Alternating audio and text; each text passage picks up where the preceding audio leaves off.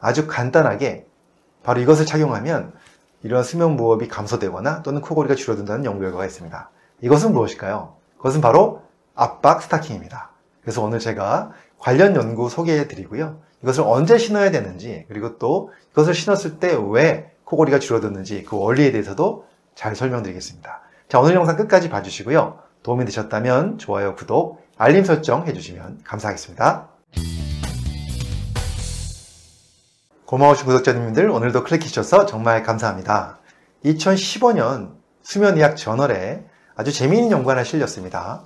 토론토 대학에서 연구한 건데요. 수면 무호흡 환자 45명을 대상으로 해서 두 그룹을 나눠서 한 그룹은 압박 스타킹을 신게 했고요. 나머지 한 그룹은 그냥 지내게 했습니다. 그리고 비교를 해봤더니 압박 스타킹을 2주 정도 신은 그룹에서 그렇지 않은 그룹에 비해서 이 코골이의 증상 그리고 수면 무호흡의 정도가 많이 감소했다는 건데요. 자그마치 27%나 감소했습니다. 이 증상이 아주 심했던 이러한 그 분들이 중등도 증상으로 낮춰졌다고 얘기를 하고 있습니다. 그와 함께 또 하나 연구가 있었는데요. 프랑스에서도 일주일간 압박 스타킹을 신게 하고 나니까 수면 무호흡의 발생 횟수가 36%나 감소했다고 알려져 있습니다. 그와 함께 또 재미있는 자료가 하나 있는데요. 두경부로 가는, 그러니까 머리와 목 쪽으로 가는 그 혈액량이 잠자는 동안에 약 62%까지 감소한 것을 확인할 수가 있었습니다. 자, 바로 이것이 이 압박 스타킹을 신었을 때 원리인데요.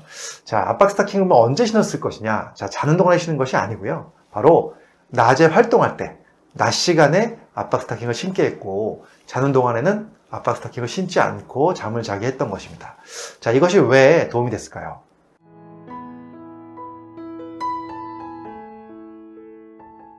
우리가 낮에 서 있거나 앉아 있으면서 하체 쪽으로 피가 쏠리게 되죠. 그러다 보면 혈액순환이 잘 안 되게 되고요.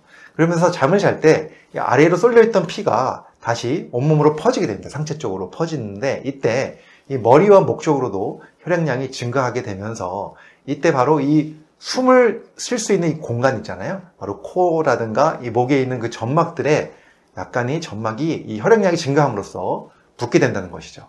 이것 때문에 코골이가 더 증상이 악화될 수 있다는 겁니다. 그래서 낮에 이 압박 스타킹을 신고 있으면요. 피가 아래로 쏠리는 것을 방지할 수 있습니다. 그렇기 때문에 밤에 누웠을 때 이렇게 머리로 올라가는 그 혈액량이 많이 줄어들었다는 겁니다. 그래서 이것 때문에 우리가 코골이가 줄어들었다고 이야기를 하고 있습니다. 사실 압박 스타킹은 우리가 뭐 하지 쪽이 자꾸 붓는 분들이라든가 또는 또 이 하지 정맥류 걱정되시는 분들이 많이 활용을 하잖아요. 근데 그뿐 아니라 코골이 때도 이것들을 활용해서 이런 코골이를 감소시키는 데 도움이 됐다라는 연구가 있는 것이죠. 자, 오늘은 제가 이 압박 스타킹을 낮에 신는 것만으로도 잠잘 때 코골이 감소될 수 있다는 연구들을 말씀드렸습니다. 자, 흥미로운 연구인데요. 우리 구독자님들도 한번 잘 활용해 보셔가지고 더 건강하신 여러분 되셨으면 좋겠습니다. 감사합니다.